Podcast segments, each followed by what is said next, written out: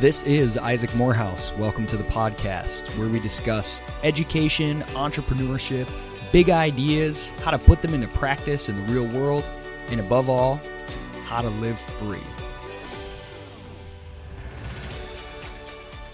Welcome to the podcast once again.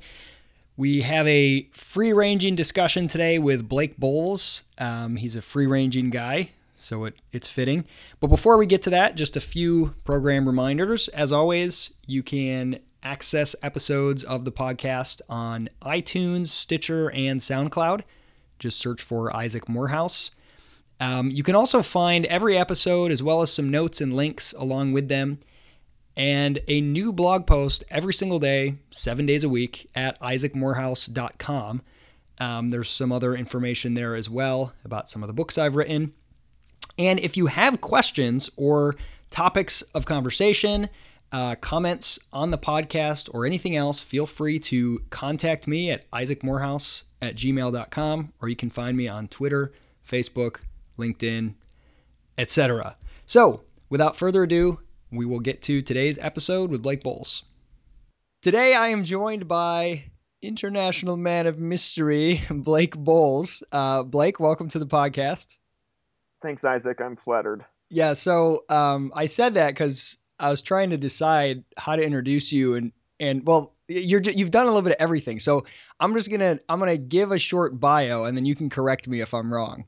Sounds good. All right. So uh, Blake Boles is an educator, entrepreneur, world traveler, self directed learning advocate, and trail runner. He's got several different programs for uh, teens, or he's he's launched and been involved in. I don't know how many you have going right now. We can talk about that, but programs for teens um, in particular who are looking to get experiences outside of the classroom. He's the author of The Art of Self Directed Learning uh, Better Than College and College Without High School. He's been on TED Talks, the Huffington Post, USA Today, all over the place.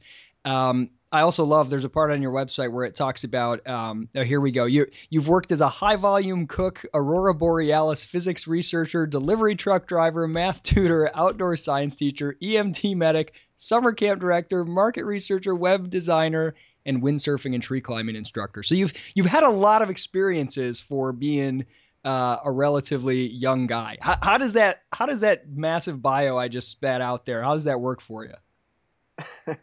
it works fine for me. It's all true. That the one thing that I omitted on that bio is the marketing research job was actually a snowboarding marketing research job. So I got to snowboard around Heavenly Ski Resort in Lake Tahoe, California for an entire winter, five days a week, cutting lift lines interviewing people on lifts, giving them a free chapstick at the end, and saying thank you, and then taking a run for myself. Oh my uh, gosh! So the bio has worked well for me. Yeah, that is yeah. It's been a good life so far. That's amazing. So. To me, it, it, seems like the, the theme that's sort of driving you and motivating you with all your current projects and activities. You're writing. You're also a podcaster. You have a, um, a wonderful podcast as well. Um, the theme seems to be this idea of self-directed learning. What got you so passionate about that? Well, I have this distinct memory of being bored for so much of K through 12 education. You know, I don't entirely condemn it. I definitely had uh, some great teachers, some inspiring people who would, you know, it would have been more difficult to find those people and make them part of my life if I wasn't going to school. And I definitely learned some things in school, but that that does not make up for the overwhelming sense of boredom and uh, loss of autonomy that I felt being in the classroom. And uh, this sort of gestated uh, when I was in school and I went to college to study astronomy and physics because I thought I wanted to be a research scientist. And then it, it all sort of came out when somebody handed me a book by John Taylor Gatto, who's the New York City public school teacher who taught for 30 years and did a lot of innovative stuff getting kids out of the classroom and then he quit teaching and he wrote an op-ed to the Wall Street Journal and he said he didn't want to make a living hurting kids anymore. Hmm. And reading that, I, I sort of rediscovered my my passion for education. I've, I've, always liked working with kids and I liked working at summer camps.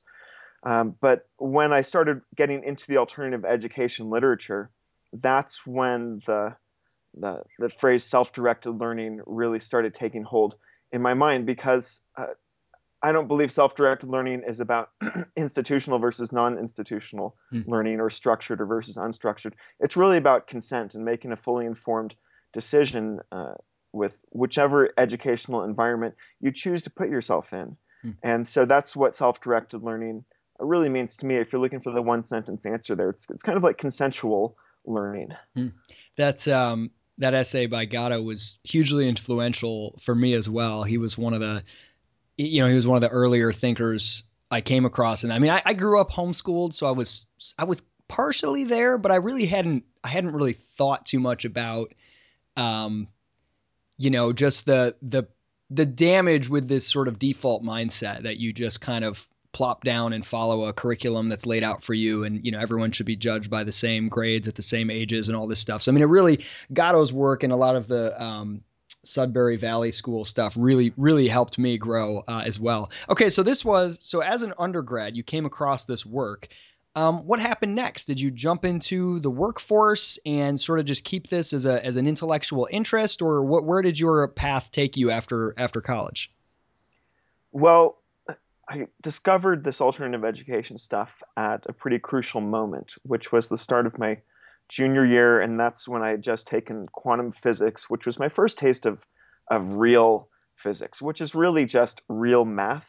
And I could always just do enough math to get by, but once you you had to love math at, at this point, and I was realizing that I was not going to make a very good research scientist. I was thinking about these uh, these other paths I could take, maybe just becoming a high school science teacher. I was thinking about maybe dropping out of college and becoming a snowboard instructor. Uh, and so when I when I got introduced to Gatto and the Sudbury Valley School books and Summerhill and Grace Llewellyn and, mm-hmm. and everyone else in this vein, um, I quickly started looking around for a way to to study this full time without radically shifting the, my college situation. Hmm. And uh, I was going to UC Berkeley for pretty dirt cheap tuition, uh, at least uh, in, in, in, recent history. I think it was about eight eight thousand dollars a year in tuition. That, that's dirt cheap. yeah, yeah, for a, a, public Ivy, that's that's pretty darn good. And um, I I really enjoyed the place where I lived in at Berkeley, which was the student co-ops, the the cooperative living system. And I was in a co-op called Casa Zimbabwe, which was a 150 person behemoth uh, structure just one block north of campus, uh, co-ed sort of a cross between a, a fraternity or a sorority and a dorm.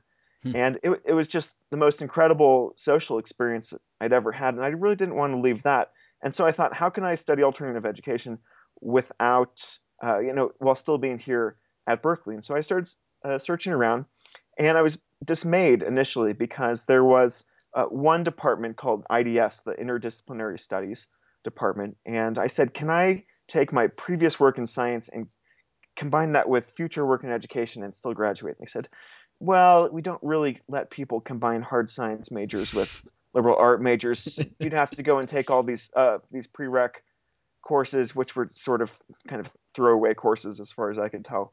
And uh, I just said, no, that sounds like you're going to give me semesters more work. So I kept it, get, digging and kept digging. And luckily, Berkeley has this history of being uh, you know, it has the free speech movement mm-hmm. in its history, and it, you know, it's ostensibly a place where you can, you know, say what you want and do what you want. And so, a little bit more digging uh, turned up this thing called the individual major, which was essentially it didn't have a, there was no building for this. There was a, a lady in Campbell Hall on Berkeley campus that had a a filing cabinet, which was the individual major, and there were seven undergrads doing this out of twenty thousand total undergrads. But essentially, you got to design your your major completely from the ground up. You chose every single class. You could do as much independent study as you wanted. And the two conditions were you had to get two professors to sign off on what you were doing, and you had to write a senior thesis paper. And so I found this, and I convinced one astronomy professor who I knew well to sign off on it, and I found an education professor who was sympathetic to the whole alternative scene to sign off on it. And all of a sudden, I had this carte blanche to to study whatever I wanted and get credit for it um, in the college system. And so I feel like I really lucked out in this regard because I, I think I walked away from college assuming that every uh, college or university has something like the individual major. Hmm. And what I discovered by talking to people is that that most don't, or maybe they're in more more tightly controlled interdisciplinary uh, studies type type programs like Yeah. the one that I was not interested in. So I designed a major called Alternative Schooling and Science Education. The science education part was really kind of BS because I just had to justify my two years of science and math. And then I just uh, did a lot of independent study. I volunteered at some local Sudbury schools uh, in the Bay Area. Hmm. And I just did a ton of reading. It was mostly me reading on my own and getting credit for it. And then I took some courses in the education department, uh, which we could talk about more. Those were weird and um, it, it was a really cool experience and it worked out for me. And I wrote a really crappy senior thesis paper, which I, I believe was a good preparation for writing something of, you know, even mediocre quality later on in life. Got to get the crap out first. yep. And I graduated um, only a semester later than I would have uh, otherwise. So when you graduated, um, did you was it this immediate pressure like I've got to I've got to earn an income somehow or was it more were you more motivated by I've got to find a way to continue pursuing this uh, alternative education stuff and, and and turn this into some kind of a career? So I was, uh, you know, privileged enough not to have any student loans.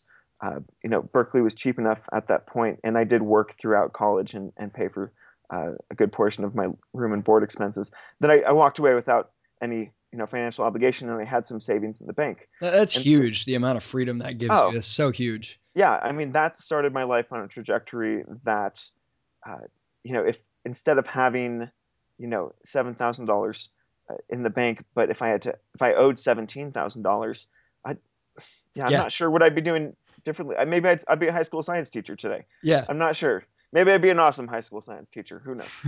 um, so I wanted to continue um, exploring this educational path, and I, I did that by working in the field of outdoor education, which is really uh, robust in California. I think largely because Cal- the state of California requires that all fifth or sixth graders go through one week of outdoor education. Hmm. And so I worked at essentially So these are like private companies that that do camps and things that schools will sign up for. Okay. And- throughout college, I'd worked at a wilderness summer camp uh, during the summers, and then what I really wanted to do is just keep doing a summer camp year round. And so, luckily. Outdoor Ed provided that, and I could work in the spring and the fall. Uh, my first job was at a place called Astro Camp, which was like astronomy camp, and and so it was a pretty perfect fit for a recent astrophysics major dropout. Yeah. Um, so that's what I did for a couple of years uh, to sort of get my feet wet, and, and it, it was really experiential education. There's lots of limitations to outdoor ed. You only work with kids for three to five days. You can only do so much with that, and you are t- sort of bound to this curriculum. But there's a lot of room for improvisation also, and so I I always recommend outdoor ed as a great starting uh, career for anyone who's interested in the outdoors and in education, and especially in experiential education. Hmm. It's really easy to get into. So you are, um, yeah, I have sort of two separate questions here, but I want to ask them kind of based on the same structure. So you're you're a public personality. You do a lot of writing. You've got the podcast. You you know you you do speaking and things like that. You're kind of a, a public brand. You've also launched um, a couple different uh, programs, companies related to this field. Did you did you feel like you had to get a lot of knowledge, a lot of experience, and sort of become someone who was ready to write a book, put you know, start a, a website, uh, go out and do speaking, become an authority, or start a business? Was it sort of like, okay, I've got to I've got to become someone who's ready to you know emerge into the into onto the public scene? Or was this something that was just kind of a gradual process? Were you were you always writing? Were you an early blogger? Um, you know, how did you get involved in starting businesses and kind of maintaining a public persona? I always liked writing, and I liked doing that throughout college when I got into alternative education. That's how I sort of expressed my thoughts. Uh, it was really a lot of reading, and I, I've always been a reader also, and I didn't stop that. Um, How, how much how much do you, would you say you read? Any estimate? you know, I, I remember always carrying around at least two nonfiction books in my backpack at, at any moment for the greater part of the last 15 years. Hmm. And, you know, I'm probably like you, Isaac. I have like five books that I'm sort of half, half reading at the same time, uh, pretty much always. Um, I'm not like a super fast reader, but I'm just always, uh, yeah, I always have my nose in a book. And to answer your question, um, the first book, I, I didn't I didn't have these dreams of. I, I certainly never thought I'd be some sort of like homeschooling uh, celebrity, which I, I, feel like a minor homeschooling celebrity when I go to homeschooling conferences. And I'm like, how did I end up here? and uh, so what I wanted to do was uh, I wanted to answer this question that had been bugging me and that I had seen bugging other people too. And so after I'd worked in outdoor education for a few years, I um, started working at Not Back to School Camp, which is the, the biggest summer camp, private summer camp for teenagers who don't go to school, most of whom consider themselves unschoolers. And it happens in the back to school time period, late August, early September, in Oregon and in Vermont. And it's run by Grace Llewellyn, who wrote the Teenage Liberation Handbook, which was another one of those very influential books. And when I started um, working there, I realized that all these teenagers who are not going to school are having very little trouble getting into college or finding jobs that they like or kind of getting over these traditional hurdles that for those who are coming at, at homeschooling or god forbid unschooling from the outside you know that's just the first question you have. Yeah. how can they ever find success? How will they acclimate to the world? Yes. Oh my gosh. And so i was uh, meeting all these teenagers uh, specifically i was focused on college at that moment because i had had such a, a positive college experience and a very unique one that um, i was noticing that there was a lot of talk in the homeschooling community about uh, how it's difficult to get into college and how maybe homeschooling is appropriate for young kids, but once you get into the middle of the high school ages, then you should probably go back to high school because you need a high school degree and high school record to get into a good college. I said that's total BS. I'm meeting all these unschoolers who are doing it.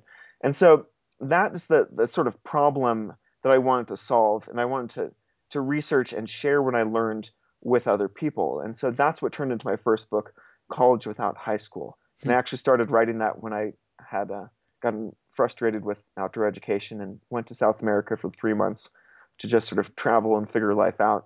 And that's when I started, that's when the manuscript for that book started emerging. And I sent it, when it was done, I got it edited by a friend and sent it to a small publisher in um, British Columbia that had published some of John Taylor Gatto's stuff. That's how I found them and they accepted it and they said, "All right, here, here's a hmm. contract. We're going to publish your book." And I was I was really surprised, and and so that's sort of how I got launched into huh. the the more public sphere of writer, speaker, etc. So you didn't and, you didn't set out to be a writer at any point initially. This sort of you were just motivated by these no. ideas to to say, "Let me put this down in a book." Yeah, I never conceived of myself as as being a published what writer. was the what was the writing process like? And you've done subsequent books. Um, what yeah. is that? What is your? Everybody's got uh, fascinating stories to me about how they write, just sort of the process itself, and the sort of the the emotional, psychological ups and downs and everything. What was that like for you? What's your method of of churning out a book? Well, it helped that I was in South America and taking really long buses and staying in hostels and didn't really know many people, and so I would just actually write. Uh, on pieces of printer paper in really small, you know, not font, but it's handwriting, but you know, I, ext- extremely small print, and just fill up pieces of paper. And I would write as if, um, you know, I, I remember, I don't remember where I picked up this piece of advice, but you know, write the book that you want to read. I was writing as if I was writing a final hmm. uh, book that I would want to read myself, um, as in a guidebook format. I've always liked guidebooks, and I remember this was back in 2007.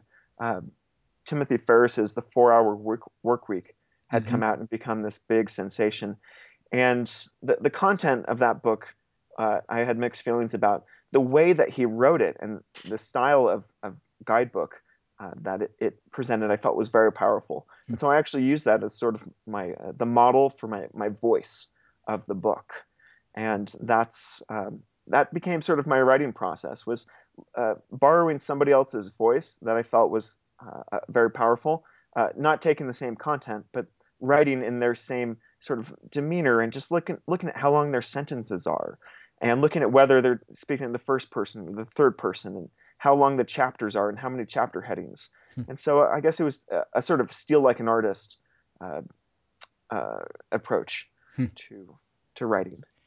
What um T- tell me about okay so when when did you end up launching was was your first was your company Unschool Adventures? Was that the first thing you launched, or did you had you launched some other um, sort of program or effort prior to that?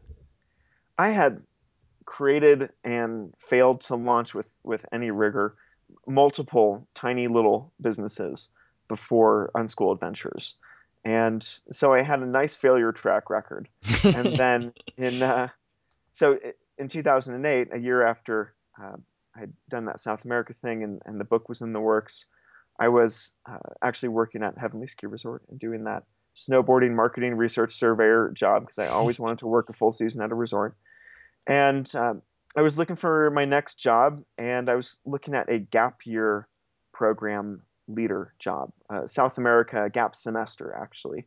And so you needed to be able to speak Spanish. You needed to be 25. Have a, I had my wilderness EMT certification at that moment, and I had all these other. I had all the boxes checked off, and I felt like I was a shoe in for the job. And long story short, I went through the whole interview process. Felt really felt really positive about it, but there apparently were 150 applicants for two spaces um, available and I didn't get the job, but I convinced myself that I wanted to be an international trip leader because, uh, again, recently uh, I'd done this international trip um, stuff myself, and then I had also been working with this not back to school camp community where I'd met all these teens and actually sort of realized what their major issues and challenges and problems were. And I realized that I could put two and two together and I could run trips myself. I didn't have to work for somebody else. Hmm.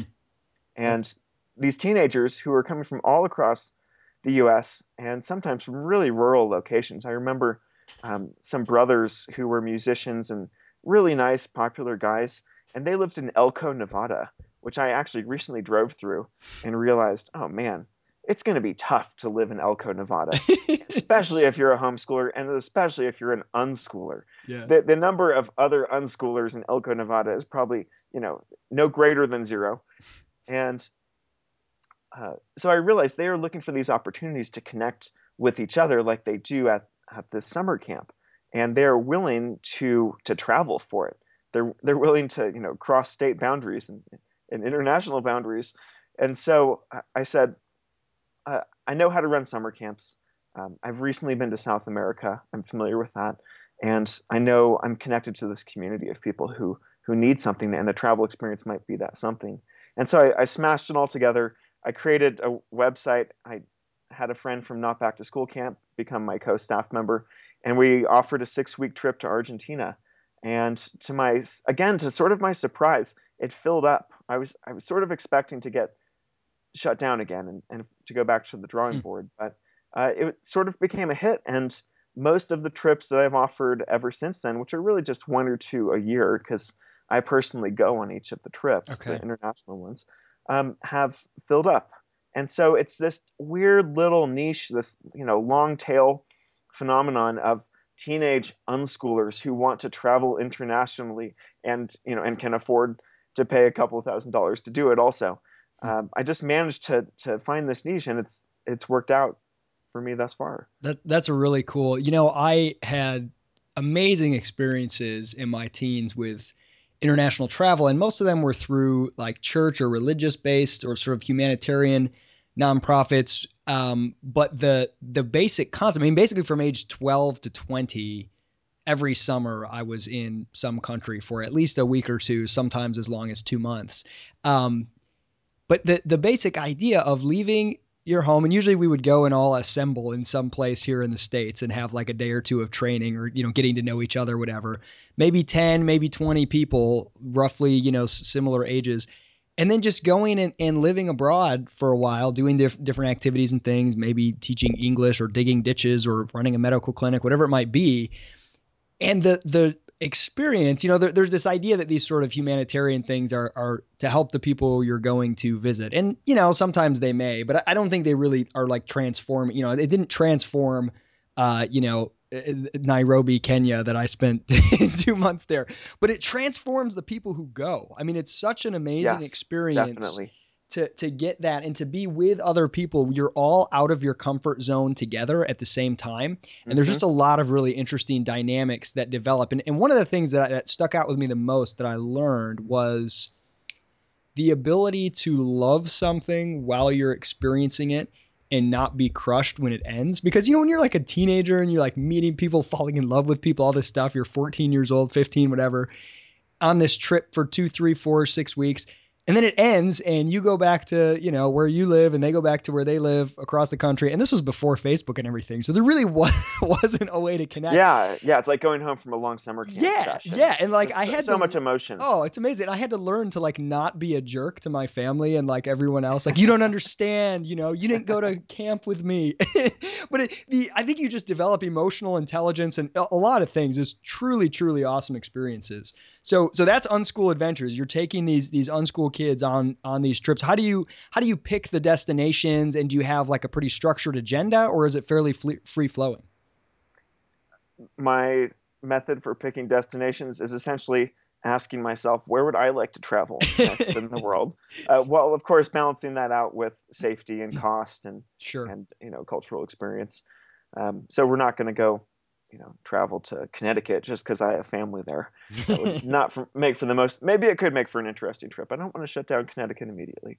Um, so yeah, so we started out going to Argentina. Then the next trip was to Australia, and then back to South America for a three-country: Argentina, Chile, Peru. Uh, it was a lot of places that I was already familiar with, or in the case of like Australia or New Zealand, I felt that I could pretty easily surmount because it's not a very big cultural and certainly not a language barrier. So um, that those were the destinations and the activities. I, I've always prided myself on being way less structured than any other teen program that I can find, Hmm. and giving teenagers a chance, always within reasonable safety limits, to go and explore foreign cities and you know, rural areas on their own. You know, doing little day trips in groups, and they'll, they'll always have a little card where they can get in touch with me, or they'll have more recently they'll have their own cell phone and they have a local SIM card, so we can always be in touch. Um, but I just remember, let's see, I was 12, and the first time I ever went abroad with with a group, um, I went to uh, London and Edinburgh with I think my my middle school math class for a week, and I just remember every single minute of that trip being scheduled out. And what I remember the most was the 30 minutes that we got some we got some free time and my friend and I went uh, you know we walked a few blocks around London and that just totally blew my mind. And so that's the kind of experience I want to provide. I want to provide a community a, a positive social community experience and that always happens. We always have great kids on these trips. And I also want to make sure there's enough freedom and autonomy for them to discover the virtues of being an international traveler Mm. and not a, you know not a tourist as much as we can avoid it um, for themselves because that's how it worked for me too. And so we it, it really depends on what trip we're talking about but let's say uh, last year we did a four week trip to buenos aires to learn tango. And so we had a very specific focus for the trip. We're going to go and we're going to learn argentine tango. And i found a, a private instructor for our group who hmm. we did classes three or four days a week a week with. And we went out to milongas which are social tango dances three or four nights a week. And these are you know public dances. These are not things put on for tourists. These are actual argentines who are going out to dance tango with other strangers. And here here i am showing up with you know my co-leader cooper and my group of eight uh, teenagers from all across the us and they're by far the youngest people in these dances. And so we've got some structure we've got an overarching theme and a, a purpose for the trip. We did a new zealand trip where the goal was to hike from one side of the south island to the other side. And so there was a lot of hiking and backpacking there. But then but in each of these days there are big chunks of time. Like for example in, in buenos aires you know they might have from whenever they wake up which you know eight or nine o'clock until um, after lunchtime to do Uh, essentially what they want you know? So they say hey we discovered this really cool museum that's in downtown buenos aires. And i said great how are you going to get there? And they pull out the map they show me the subway line and i said great call me when you get you know, text me when you get there and have a fun time. That's awesome. And yeah so I, I really like the balance of having a clear focus while also providing a lot of chances for autonomy and for them to do stuff on their own and bond with each other because they want to hang out with each other. Yeah. they don't want to hang out with me You know, that's so interesting that you said you remember that 30 minutes of being free to, to walk around the block in London and, and that the value of just exploring on your own. I think it's really easy as parents, teachers, educators to overestimate the the knowledge and experience we bring to the table and think overestimate the value of that to young people and think, look, I've been here, I know all the best things. Let me take you to the best experiences. Let me show you them. And for kids, oftentimes, just being able to figure something out on their own, even if it's something small, is more fulfilling and meaningful to them than being handed something big and amazing. I, yes. I, I just took my son. He's only ten. He's he's not ready for unschool adventures yet. He will be soon though. He he came with me on a, a little trip um, to San Francisco for for work. It was like a little four day trip, and you know it's so funny. I, I had all these exciting. Okay, I'm going to take him to see the Golden Gate Bridge. We're going to go, you know, walk down there on the Presidio. We're going to do all this stuff. Go to Fisherman's Wharf and go to blah blah blah. And we did, and you know he he liked it. He was he was fine with it. But his his favorite parts were one just sitting and watching the sea lions for like an hour. I was like, "Do you want to go do something else? We got all this stuff on the schedule." He's like, "No, I just want to watch these sea lions fight with each other. It's hilarious." um, but and this is the part that blew my mind. We were at the hotel and, and we had a couple hours till I had a work event. I said, I am going to take a nap. I, I was up all night. It was like a red eye flight. Um, you can, how about you jump on your computer and you can do some Minecraft or something? He loves to do that when he's at home. And he was like, Nah, I just want to wander around the hotel. Can I have a room key and, and wander around the hotel? I'm like, yeah, okay. You know, like, look at what room number we are, what floor, what elevator bank. Like, you feel comfortable? Yeah, I think so. He, he goes away. He comes back maybe 20 minutes later, and he's like, I just stayed on this floor, but now I'm gonna. I think I'm gonna go down the elevator. and he he'd come back every 20 or 30 minutes. And He had a little cell phone in his pocket, and it was just in the hotel. It was a big hotel, but he was so for, for the rest of the four days. That was the first day he felt like the king of that hotel. He learned it, he understood the the domain, and he's not somebody who's naturally like really good with directions. He's kind of spacey most of the time. He was so like confident and exuberant and like telling the you know the other guests there, oh, let me show you where the pool is. It's on the 16th floor. You know, and it was it was so cool. I think that was probably his favorite part, just because he was completely on his own, left to his own devices to find his way around and back to the room. And you know, it was um it was a really it was bizarre. I'm, I'm thinking all these amazing plans I have, these tourist things I'm going to take him to will blow his mind. But wandering the hotel freely was probably his favorite part. Yeah, it's like every parent needs to be reminded somehow that they are not the the central planner for their child's lives. Uh, I've oh man, a, a, great quote in my book, The Art of Self-Directed Learning, about that, which I'm not able to recall from memory. Um, yeah, exactly. Those kind of experiences that, were the that ones that I tease, remember from my childhood. I know. I'm. now you got you guys have to go uh, go buy The Art of Self-Directed Learning. It is a great book. Um, well, hey, let me ask you about uh, this concept of work. So if I were to say, if someone said to me, "Oh, uh, Blake Boles, what's he do? What's his job?" I would probably say, I don't know. He doesn't have a job. He just does a whole bunch of stuff. He does a bunch of activities. He's got a, a collection of things that he produces, programs he runs, things he does. Um, and I think that that's becoming more common, certainly more possible, if not more necessary, to kind of look beyond the job based sort of life path or description of oneself um, what what are your thoughts on whether someone should sort of pursue a, a sort of specific career with a specific job title that, that's highly specialized versus just exploring and piecing together a bunch of activities that they find a way to, to generate income from. Do you think there's a, a better or a worse, or what, what's your sort of thoughts on on going about um, the the world of you know careers and earning a living today? Well, I think that's, that's sort of a false dichotomy that you presented there, and I think a lot of people think about employment versus self-employment a lot. And I mean, I think you just need to find an interesting problem to solve and a community of people who you feel uh, like you have a very deep well of energy to serve. And so for me, it turned out to be kind of teenagers uh, in general, but I don't think I would have had a very deep well of energy to be a high school teacher um, and serve teenagers in that way because it's just a constant battle for power. And that's, I think that w- would have drained me. And so I realized that I flourished in uh, environments like summer camps or these outdoor education companies or running my own international trips with teenagers where they have a lot more freedom and autonomy and they're making their own decisions and they're figuring out what, what decision is the best one to make. And I can help uh, on the side. I can be sort of a mentor and a guide, but I'm not painting the whole path for them.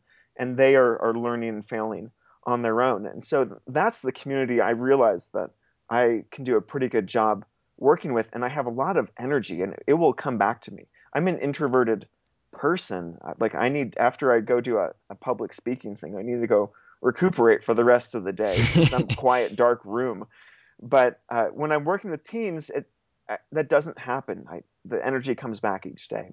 Hmm. And then for the problems that I wanted to solve, I just felt like education and especially K through 12 education, and my focus was more on on middle and high school um, age stuff, just felt like such a big, interesting, and important problem, and one with so much room for growth and innovation.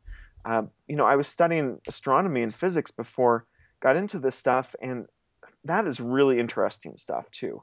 Like the the physics of how a, a star evolves is uh, is truly mind blowing. But when I realized that the world of education was pretty lacking in terms of uh, quality alternatives that are out there, um, I realized that's a more interesting and a more immediate problem than the physics of you know distant star systems. Hmm.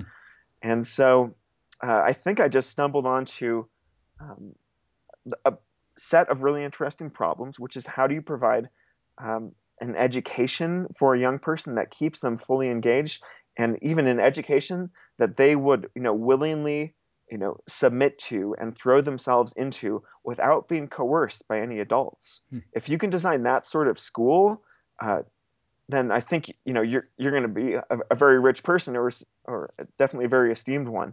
Hmm. If you can design the school where kids are sort of banging down the doors to get there and they don't want to leave at the end of the day because right now it's the opposite. Yeah, yeah. So that that seems like a worthwhile problem and and uh, that's what's kept me in in the game. And I'm glad that I've worked for other people and I'm glad that I did that early on because working for outdoor ed, working for the um, for two summer camps really ha- uh, helped shape who I am.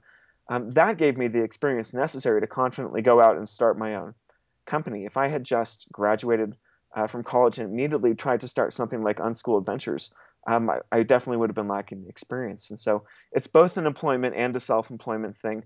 I mean, I've been self-employed for since 2008, and I would still consider going back and working for somebody else in the right situation where I'm going to be learning a lot and I'm going to be working on really you know interesting hard meaningful problems. Yeah yeah. Somebody asked me that one time. What what would it take for you to go back to working for someone? And i it sort of took me by surprise because i i don't even think of it in those terms. Like uh, in some ways i'm always working for someone and in some ways i'm never working for someone but myself like I, the dichotomy i think is is is kind of false and and i i just said look if i'm creating things and building things um, with people that I find interesting, that's what I'm interested in. I don't really care like technically who's the employee, who's the employer, or any or any of that stuff. You know, um, what would you say? Okay, so I run into, and you, you probably do too. I run into a lot of either young people who are um, starting on, you know, trying to decide their kind of education career path, or even people who are older who are who are educators, but people who are interested in being educators, uh, teaching, doing research um, being communicators of ideas to others. And many of them love the work that um, you know you're doing. They love the unschooling stuff. They love the work that we're doing with Praxis. But they're like, I feel trapped because I want to be an educator, and the only way to do that is to be a professor or a teacher at a traditional school. How can I? How can I be an you know sort of entrepreneurial educator? How can I t- take part in the education industry without being a part of these institutions that I'm that I'm seeking to you know ch- change or b- offer alternatives to. What advice would you give to people who are passionate about education but feel trapped and feel like their only option is to um, teach or be a professor? Good question, Isaac. I think about that one a lot, and I think the first response is a sort of negative one, which is it's really difficult because your competition is free. And if we're talking about K through 12, then your competition is definitely free, public schools. And you know, it's a little bit different if we're talking about college, but still, um, you know, the number of subsidies and grants and uh, loans that are available to traditional higher education institutions obviously dwarf um, uh, anything available to a, a, tall, a small uh, private startup. And so, um, I definitely would not recommend it for anyone to make money. and uh, yeah, you you have to want to serve that community and do the interesting problems. Um, if they're saying the only way for me to be an educator in this world is to go back and get my master's or PhD or you know submit to some institution that, whose values I don't really agree in. I just think you're not taking a, a wide enough view because uh, there are many ways to educate, and if we're talking narrowly about working face to face with people, um, there are I think a lot of small community organizations, uh, you know YMCA type things, nonprofits that can give you a chance to do good work, uh, serving people, and, and you won't necessarily be a teacher, and maybe that's okay. Hmm. But if you can become some sort of coach or helper or facilitator to a person, if you kind of expand the language beyond just a teacher of academic subjects, then I think you can fulfill that that urge to educate because education uh, is intrinsically a part of any sort of job where you are working one on one or in small groups with people.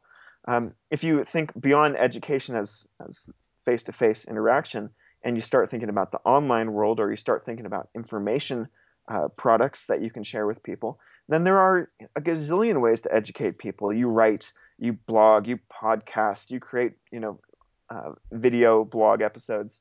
Um, it's I don't know. I, I, just don't even, and it's so easy to get into to publishing and to self-publishing today. Yeah. Um, I think the challenge then becomes uh, defining your audience and uh, learning how to market, and so that you know, sort of like being self-employed, you have to learn other stuff you didn't really expect at, on the outset. But if your mission as an, if you're coming from a place of wanting to um, uh, teach people about things they don't yet know, help them do things they're currently doing in, in inefficient ways or or unpleasant ways, uh, to teach them to do it differently. There are so many ways that that can happen. And now is the best time in history to be an educator and to be a, a freelance educator or an entrepreneurial educator. Um, yeah. Yeah, I, I yeah. you know, I, I, think the the school as education sort of conflation it really limits our imagination because a lot of people will will be like, okay, I want to I want to teach, uh, I want to be an educator, but I can't see any other way to do it. And I think if you're if you're thinking of it purely as a teacher is someone who stands in front of people and disseminates information and they just sort of receive it, hopefully, um, then, you know, there probably is a, a, somewhat limited number of opportunities to just, you know, supply a good that you feel like supplying, whether or not anyone is really consuming it. But if you if you step back and think of what is education, you know, the acquisition of knowledge, skills, experience, mentorship, it's in ridiculously high demand. It's just yes. it's the the method of of distribution doesn't have to be this kind of passive learner and active, you know, teacher who has expert who has all the all the information. When you sort of zoom out and look at it that way, I think the opportunities start to start to open up. You can start to see some of those. Um, okay, so we talked we talked about your uh, first book, College Without High School tell us a little bit about your other two books, um, a synopsis, The Art of Self-Directed Learning, which you, you mentioned briefly before, and Better Than College. Um, what are those books about and what, what motivated you to write those? Sure. The Art of Self-Directed Learning was just a bunch of stories from my own experience as an alternative educator and from other people who I've met along the way that have really inspired me that I felt needed to be told and have not yet been told. And so that's 23 different mini stories, each uh, with a unique illustration about what it looks like to be a self-directed learner because I feel like that's a really weird nebulous phrase and I started using it because it's better than unschooler yeah. which is better than homeschooler yep. which you know which are both terrible uh, from the you know so uh, so I just wanted to provide some uh, brief illustrations of what self-directed learning looks like um, Better Than College came out of, um, I actually kind of rode a wave on, on Better Than College. Uh, you know, after the recession, a lot of people started calling into question the value of the four-year college degree and the return on investment, and how the the tuition costs were, you know, skyrocketing, you know, even beyond healthcare costs. And um, and so as I read a lot of the literature that was coming out around um, that point, which is 2009, 2010, I said, this is all uh, really good from a, a, theoretical perspective, but no one is providing a, a, practical guide for for what to do if you decide not to go to four-year college. Let's say you decide, okay, twenty thousand dollars a year is not worth uh, what I perceive as the benefits I'm going to get out of this experience. What next? Hmm. It was just this big dark, dark, gaping chasm of doom. And I think a lot of people, even if they questioned the value of college, were still going to college because there was no good alternative. Yeah. And so um, I decided, well, you know, unschoolers, you know, many of them are getting into colleges they want to go to, and many of them are purposefully not going to college because they've had enough self-directed learning experience in their lives already that they realize they can just kind of keep going. They don't have to stop, especially if they're not going into jobs that require formal licensing. They don't want to become doctors, lawyers, college professors, nurses, etc. Mm-hmm. And so uh, I did went through the same process as with my first book. I interviewed a bunch of of unschoolers who had already done this. I compiled their stories, I extracted general principles, and did a lot of my own research. And uh, yeah, put together Better Than College, and that was met with some with some really positive reception because I don't think there was any other books quite like that yet out yet. a few have come out since. That's and, uh, I mean that's such a that's such an awesome message. I mean that's you know it's it's sort of the same impetus behind um, you know what got me to, to to launch Praxis is like okay we're we're at this phase where many people have a pain point. They feel like the college process and system isn't right for them and there's things about it that are just you know maybe it's not worth the cost it's it's not uh, what it's what they've been told it is so they've identified a problem and then that's kind of where it stops so it's easy to kind of take pot shots or say this needs to be different it needs to be reformed but if you're an individual who has that realization you still feel stuck and so like moving from that first step i've got a problem to here are some potential solutions. I think there's so much more of that that needs to be done. Because you're right. I mean, even now, your book uh, is one of I don't know, very, very, very few. Um, and there's some things bubbling up here and there, and obviously that's what we're trying to do to say, okay, once you've had this realization, here's some some ideas, here's some tangible steps you can take to create something better for yourself. That's a that's a really um, valuable and powerful story. Yeah, and I'm I'm glad to see that more people are are getting on that questioning the the college uh, bandwagon. And at the same time, I'm I'm a little dismayed because I was I was hoping that we would see more of an upsurge of small alternative to college programs. Hmm. And um, there are some. You've got one, and there's there's not a lot of other ones. No, there really isn't. I, am surprised too. I'm, I keep wondering, yeah. like, what what am I missing? I, it, there's got to be more on the way, and and I think they they probably will start to bubble up um, bit by bit, but. I don't know. I, I've wondered about that myself. I mean, in some ways, I look at the news industry as possibly an analogy for for a long time, a good number of years. Once people realized that the internet like actually worked and had some value, it was, oh my gosh, newspapers are all going to go out of business because they're going to be replaced by online content and blogs and whatever else. And that was true in a sense, but it didn't happen. There was no like giant, massive, catastrophic event, or there was no like, remember this one year when, you know, mm-hmm. a million online news sites replaced all the newspapers? It's sort of a gradual drip over time. Some of the traditional news sites, you know, adapted and added an online component. Some of the, and so in, in some ways, I kind of, I kind of see maybe it will, it will happen more gradually over time than in any sort of massive wave and again, I think there's an issue with your competition either being free or heavily subsidized. yeah. That that leads to inertia in the system. Yeah. Um. So. Uh, a quick like I don't know I don't even want to call it uh, devil's advocate but but an objection that I've heard some people raise to um, young people sort of traveling, whether it's taking a semester abroad, going and hiking through Europe for a year or six months, or um, you know doing some of these unschool adventures, some of the trips that I took. It's like okay, so you've got to spend a couple thousand dollars and go to the other side of the world to find yourself. How about you just like get a job and start working hard? That will be better for you. What what would you say to someone who sort of you know c- comes at it from that and this is just this is just sort of a frivolity and um, it's it's sort of encouraging I don't know idleness or or some, or something like that. What what would your response be to that objection?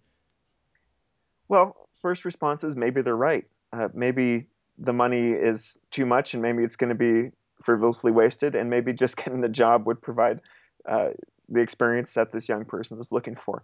Uh, maybe they're wrong also. And I think that getting a job uh, in your local town or city or the next city over is really not the same thing as traveling to a whole different uh, continent or country, or especially a place with a different language. And I remember very starkly, uh, let's see, the first time that I went abroad alone was when I was 14, and my dad asked if I wanted to do a month long homestay program in Chile by myself. I would travel over with a group of other US teenagers, but we would very quickly get dispersed into our own individual homestays. And I would have a host brother, but it would only be Spanish. And I said yes, and I'm so glad I did uh, because that really uh, changed my life in, in a couple different ways. The, the, the first one was coming back from a very distinct culture is one of the only ways I've personally found for learning to appreciate your own culture. Yes, absolutely. And I think that it's so easy for for young people to become to become like privileged, entitled little shits if they don't get a chance to go out and experience anywhere else. If you Yeah. just grow up in your your protected enclave, then that's a recipe for becoming a, a douchebag. I'm sorry to use such strong words, Isaac, but I feel strongly no, about no. this. Amen. I'm over here just, you know, this is great. Uh, and so coming, you know, seeing different cultures was important. Uh, being on your own in a very foreign environment, again, there's nothing quite like that. Sure, we could airdrop you into New York City and you could figure that out, but you'd probably figure it out pretty quickly, especially if you had a smartphone. Yep. And so going someplace far away on on your own, you know, or at least go start on your own and then have your friend join you later or your family member join you later. Again, there's nothing quite like that for building a sense of of personal power and I can figure out this complicated problem. Like I'm in a country where I speak 20 words out of this language and I need to get to this other part of the country and I need to feed myself and bathe and sleep somewhere along the way. That is a real world problem that builds real world uh, troubleshooting and problem solving skills. And uh, it- it's just like I- I've I've never met a young person who has come back from an, a highly independent travel experience and said like that was really a waste of time. I, I just have not ex- experienced that person. I'm sure a few people have felt that way, but it seems like such a tiny minority Yeah. that you know all those naysayers saying, well, you should just go get a, a job at the 7-Eleven instead, and you know, yeah, maybe, but probably not. If you can travel, then go travel. yeah. Get the job so you can save up to go travel. um, yeah, yeah, so slowly. are you what are you working on any, any uh, future books or future projects? What's in the works for you right now? Well, I've been struggling with the idea of how to do an online program or online school for a number of years now. That's an that's an ongoing theme of mine, and uh, I'm also thinking about how to uh, start a longer sort of semester-long program that is a sleepaway program for teenagers who don't go to school. I have a code name for that project, which is Hogwarts for Unschoolers, and I'm uh, slowly putting those pieces together, and I'm working with a family who has um, a large piece of land that they're developing for groups, and so that's uh, that's something that if you hang around BlakeBoles.com, then you might uh, find out more about. Oh, okay, Blake. I'm gonna I'm gonna end with this. What's what's the best piece of advice you've ever gotten? Best piece of advice I've ever gotten. I think I actually picked it up through the writings of John Taylor Gatto, and he wrote about being really young, growing up in Western Pennsylvania, and uh, complaining to his grandfather one day that he was bored, and, and his grandfather apparently took some like rolled up magazine and, and whacked John Gatto across the head, and he said, "Don't ever say that again, because." Uh, bored people become boring people, and it is entirely your your choice to um, let yourself be bored or not.